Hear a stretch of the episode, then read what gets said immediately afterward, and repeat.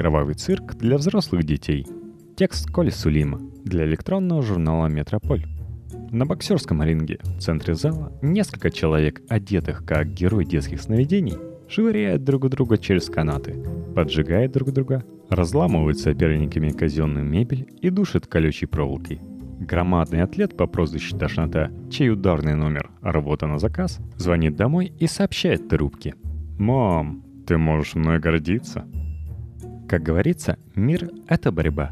И рестлеры рады, что могут в ней поучаствовать. Профессиональный рестлинг в его нынешнем виде эволюционировал из греко-римской борьбы. В конце 19 века борьба в Штатах была спортом номер один. Бейсбол едва-едва набирал обороты, как и баскетбол и американский футбол.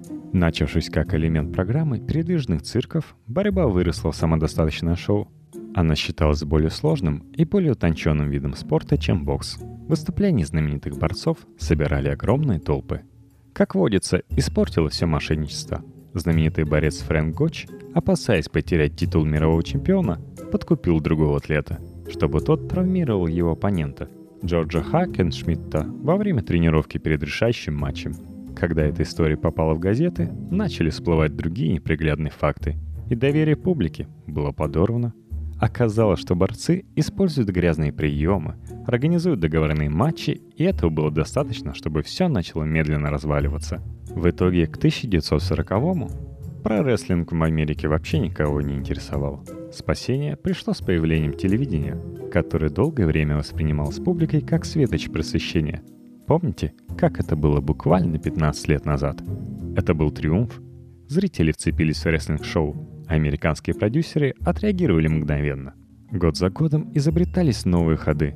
Сперва шел экстенсивный рост, борцы становились все тяжелее, пока не достигли комплекции сумаистов, потом на арену вышли карлики. По мере необходимости подключалась политическая конъюнктура.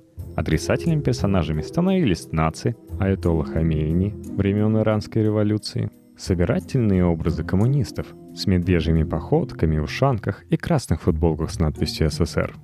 Разумеется, женщины не заставили себя ждать и тоже создали ряд ярких персонажей.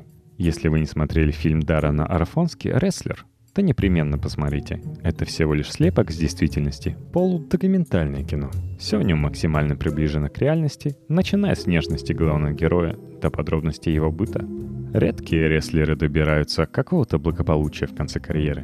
Примеры можно пересчитать по пальцам. Джесси Вентура, ставший 38-м губернатором Миннесоты, Халк Хоган, известный даже людям совершенно далеким от американской культуры. А в скольких фильмах и франшизах за последние несколько лет мы видели скалу Дуэйна Джонса и представить сложно. За их спинами стоит переминается с ноги на ногу огромная масса спортсменов, пришедших в этот спорт людьми с психологическими травмами, в поисках суррогатов любви, успокоения внутренней боли. Джефф The Snake Робертс, Терри Фанк, саморазрушительные личности с тяжелыми зависимостями – Поэтому страсть к костюмированным представлениям вызывается у них простым нежеланием видеть в зеркале свое настоящее лицо. Не ночи в этом контексте вспоминается Майкл Джексон. Если судить по документальным кино, которые я видел на эту тему, у рестлеров много общего. Они ищут внимание поклонников, которые заменят им недополученную когда-то родительскую любовь.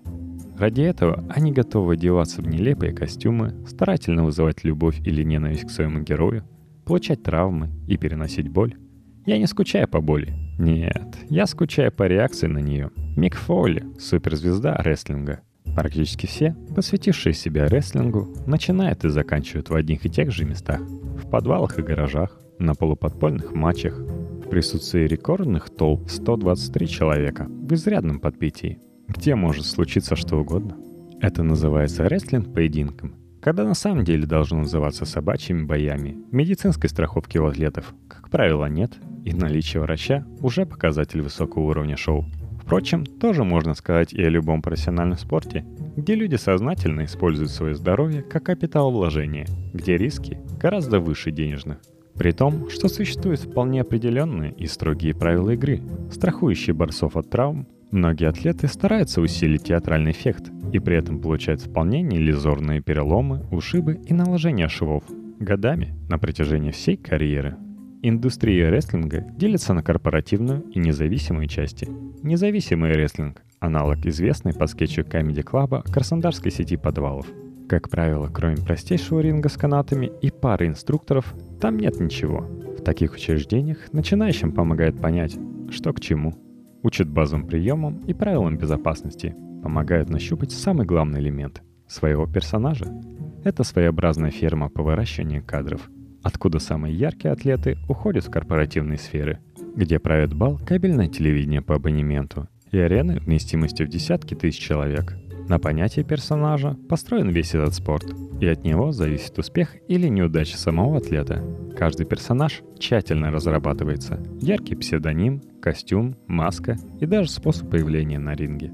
Персонажи бывают двух типов – положительные – baby faces и отрицательные – heels. У каждого типа есть свой кодекс поведения на ринге. Если мордашки соблюдают правила и следуют указаниям рефери, побеждая честно, то негодяи делают все ровно наоборот – стараясь вызвать гнев публики. Это та же любовь, только с противоположным знаком. Рестлер по имени Класси Фредди Блесси рассказывает, что за время карьеры на него было совершено 21 нападение с холодным оружием, его пытались облить кислотой, и однажды кто-то сжег его новенький Линкольн кабриолет, что многое говорит о психологии типичного поклонника про-рестлинга. Единственная цель всего шоу, его смысл и назначение — столкнуть добро со злом, Публику, посещающую рестлинг, интеллектуально не назовешь. Это все те же посетители ярмарок и цирковых представлений, что и сто лет назад. Разве что масштаб цирка несколько изменился. Никто не верит в реальность боя. Все это секрет Полишинеля. Трюки и фокусы слишком очевидны. А никто этого не скрывает, говорят фанаты. Тем, кто верит происходящему, объяснения не нужны. Тем, кто не верит, они не помогут. Это тот же косплей, религиозный опыт, жажда сказочных переживаний. Полагаю, в этом много инфантилизма, но я буду последним, кто упрекнет этих людей. С плохими зубами, бедно одетых, желание скрасить окружающую действительность. Стив МакМэхан, владелец промоутерской компании WWE, находит сходство между рестлингом и Muppet Шоу. И там, и там, говорит он, бизнесом владеют семьи, и построен он на наборе персонажей, с которыми зритель мог бы себя идентифицировать. Хотел бы я посмотреть рестлерский матч между Кермитом и Гонзо. Чего уж. Рестлинг стал широко популярен и в Японии, куда его завезли по окончании Второй мировой вместе с сигаретами Lucky Strike и культурой комиксов. Знатоки жанра высоко отзываются о тамошнем рынке, обвиняя американские коммерциализации. Что делать? Соединенные Штаты имеют свои парадигмы, которые вряд ли изменятся в обозримом будущем. Как любой шоу-бизнес, рестлинг генерирует доходы, во-первых, от телетрансляций, так называемых PPV – Pay-Per-View, кабельных каналов, от продажи билетов на шоу. Огромный рынок сувенирной продукции – плакаты, куклы, значки, стикеры. Шоу впитывает в себя все новейшие технологии, вроде мобильного телевидения, что позволило перемещать сражения с пространства ринга в коридоры, раздевалки и далее подземные парковки и пожарные проезды – Персонажи мутузят друг друга, а зрелище в режиме реального времени транслируется на телеэкраны. Надо отдать должное фантазии и умению авторов. Весь этот Армагеддон смотрится лихо и без повторов.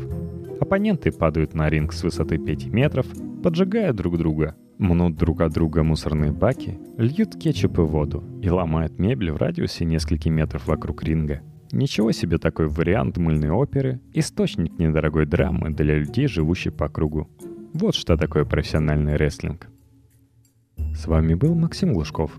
Напоминаю, что остальные выпуски этого подкаста вы можете послушать на Poster FM и в iTunes. Там же вы можете оставить свои отзывы. А для шикарных господ, зарегистрированных на vk.com, теперь есть группа «Вечернее чтение» vk.com в подкасте где можно не только слушать новые выпуски и оставлять отзывы и пожелания на последующие записи подкаста, но и ставить лайки и репостить понравившийся выпуск своим друзьям прямо в ленту новостей.